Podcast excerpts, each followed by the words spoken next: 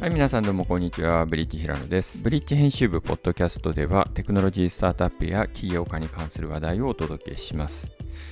今回の取材では、カヤックのゲームコミュニティ、ロビを事業成就した斜め上代表取締役の石浜さんにお話をお伺いしました。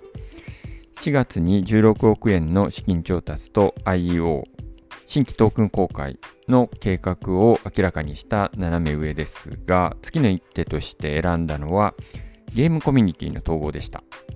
累計700万人が集ったロビーを統合し、さらにここにトークン経済を持ち込むことで、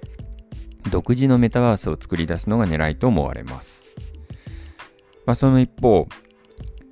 ルナープロジェクトですね。こちらの崩壊をきっかけとした新たな課題も明らかになっているクリプト事業ですけれども、その状況をどう考えているのか、その点についてもお聞きしました。ぜひ石浜さんの声をお聞きください。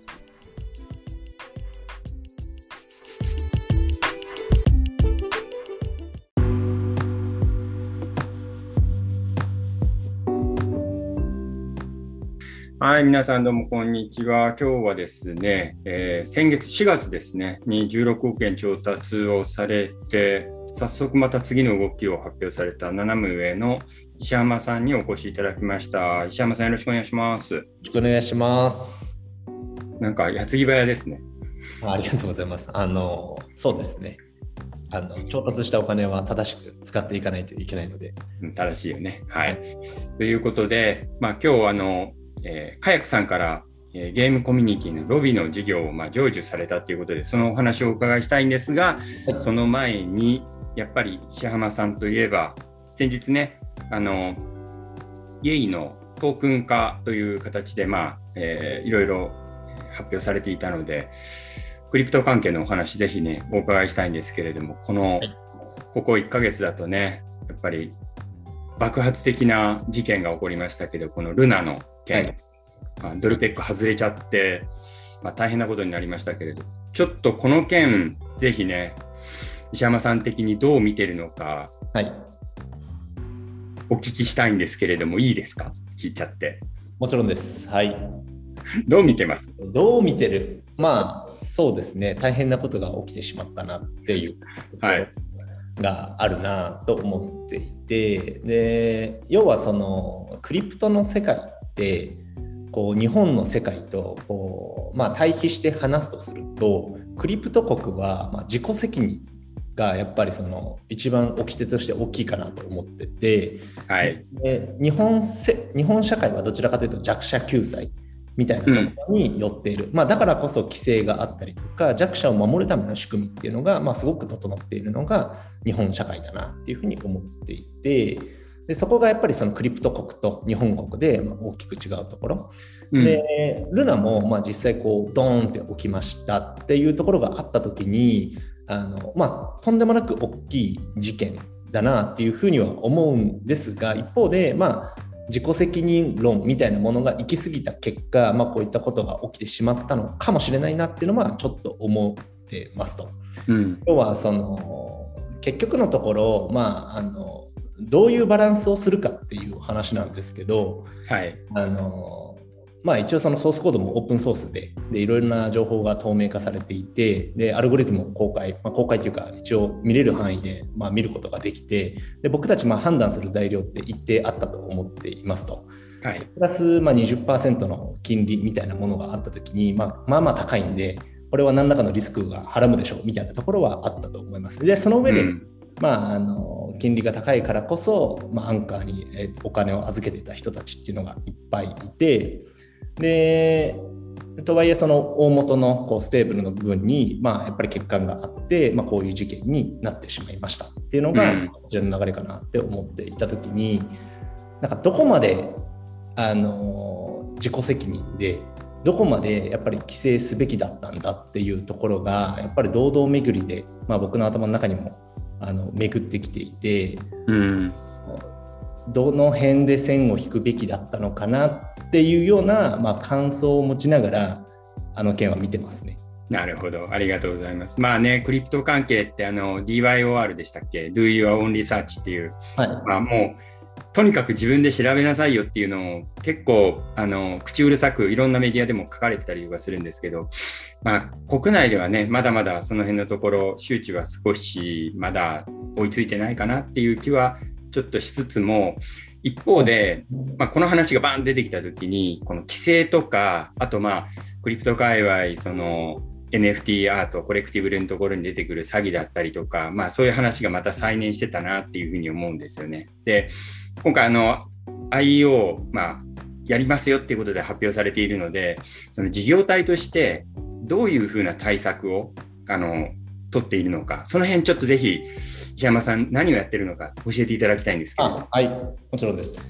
えっとまあ、基本的にはこう審査のフローに沿って、まあ、僕たちのトークン自体がまあ問題ないかとかあと僕たちの会社に対するまあデューディリゼンス等々をこう行ってあの、まあ、僕たちがえっときちんとしている母体ででしっかりとした事業計画のもと進んでますよっていうところをあの、まあ、審査を受けて、えーとまあ、トークンを上場させていくっていうようなプロセスなので。あのいわゆるこう思い立ったらすぐあのトークン上場だっていうことはできず、まあ、第三者機関のあの審査を経て、えーと、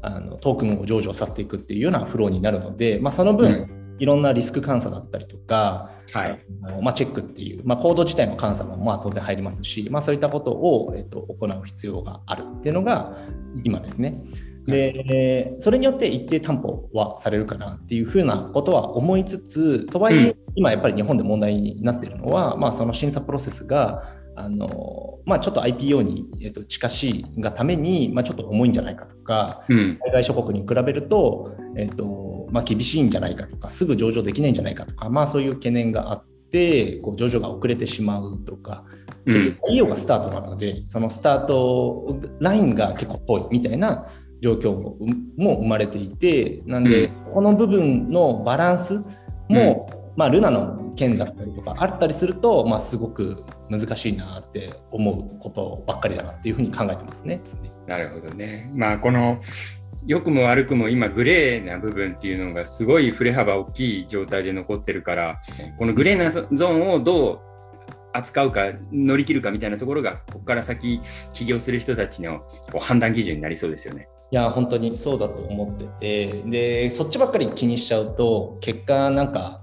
この自由なファイナンシャルなインフラストラクチャーに乗っている、えっと、恩恵を受け入れ受けられなくもなってしまうので、うん、まあ、どこを、えっと、いい塩梅として取るか。ただまあ僕たちとしては結構、うん、あのまあ、すごい長い間ノーチャンスだったかなと思っていてこの日本国において。で、はい、特にそのバブルの次に生まれてあの僕たちって要はいい景色を見たことがないみたいなところ。で、はい、もう規制に丸め込まれる側の人間だったんで、はい、そういう人たちが、えーと、より自由な市場のところで、うん、あのまあ、ブロックチェーンに乗る、えーとまあ、新しいエコシステムみたいなところを作っていくっていうのは、まあ、すごいやりがいがあることなんで、うん、あのそこのバランスをじゃあどうやるのかっていうところ次第かなっていうふうには思いますね。はい、ありがとうございます。いや、もう期待しかないので、ぜひここのね、荒波のところをこう乗り切っていただいただきたいなって思うんです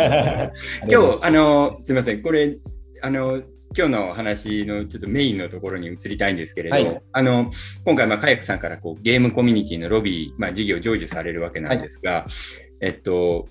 そもそもこの Lobiっていうものについて、ちょっとあの石山さんの方からお話しいただいてもいいですか？あはい、わかりました。えっと、 Lobiは、まあ、今、日本で一番大きいゲームコミュニティのサービスで、はいえーえっとまあ、 mixi コミュニティのような感じで、まあ、パブリックに、えっと、ゲームの話題で、えっと、友達同士こうお話ができてでそこであのコミュニティを形成できるようなサービスになっていますと。で、うん、今、えっと、累計登録者が700万人ぐらい、えっと、おりますと。で今回、あのまあ、ロビーを、えーとまあ、2か月後ですね、7月の、えー、と31日っていうようなスケジュールで、えー、と終了しますと。で、はい、ユーザーさんには、イェイの方に移動していただいて、えっ、ー、と、ロビーと同じように、えっ、ー、と、これからはイェイを使ってくださいっていうような形で、えっ、ー、と、イェイがロビーを吸収合併していくようなあの形になります。なるほど、ありがとうございます。はい、ちなみに、その、まあ、えー、ロビの方で遊んでいた、まあ、楽しんでいた方々のその受け皿的な部分ですね。そのあたりって、その、イェイの方には用意されてるんですか？そうですね、えっと、イェイ自体も、えっと、結構そのサークル機能っていうコミュニティの機能があるんですけど、そこの実装にあたり、うん、まあ、ロビーをベンチマークしながら、えっと、作っていったっていうところも、えっと、あるので、あの基本的には Lobiに存在している機能をほぼほぼ網羅的にあの Yay!の方で実装していますと。なんで、ベースのあのエクスペリエンスとしては何ら変わらず Yay!を使えるかなっていうふうに考えていて、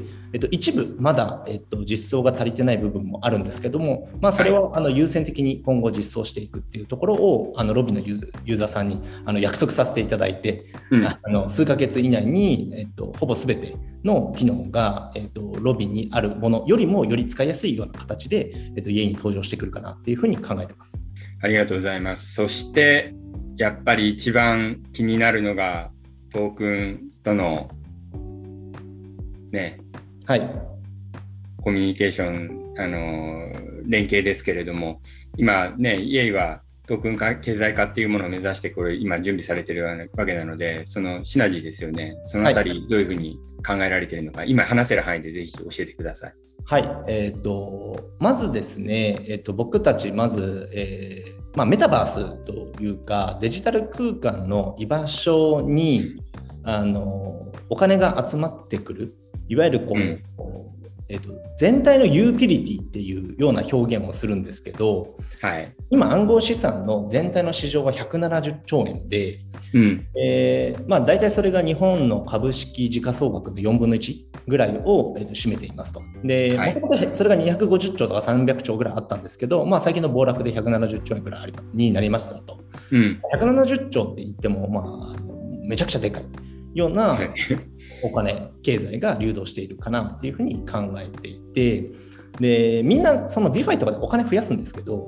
じゃあ増やした先、お金を増やした先に何に使うのっていう問題が、まだあのこの暗号資産業界あの、何に使えばいいんだっていうような状態かなっていうふうに思っていて、はい、でそれが今、例えばステーブルコインを買って、要は資産を安定的に運用したりとか、あるいは NFT 買って、あのソーシャルで自慢するみたいな使われ方かなっていうふうに思っていて、うん、それがあのやっぱりメタバースに僕はなっていくなっていうふうに思っていて要はそのデジタル空間のアイデンティティがある場所で、えっと、資産を使うようになるし資産をとど、めておくようになるなっていうふうに思っていて。はい、暗号資産全体のマーケットの、えっと、一番コアなユーティリティが、まあ、メタバースだったりとかバーチャルワールドと言われる、うん、まあ、デジタル空間の居場所になるっていうふうに考えてますと。なるほど。でだからこそ、まあ、 Sandbox とか Decentraland とかそれこそ BAYC とかの、まあ、バリュエーションが高いのかなっていうふうに考えていたりとかあとメタバース自体がバズワードになってきてるなっていうのは、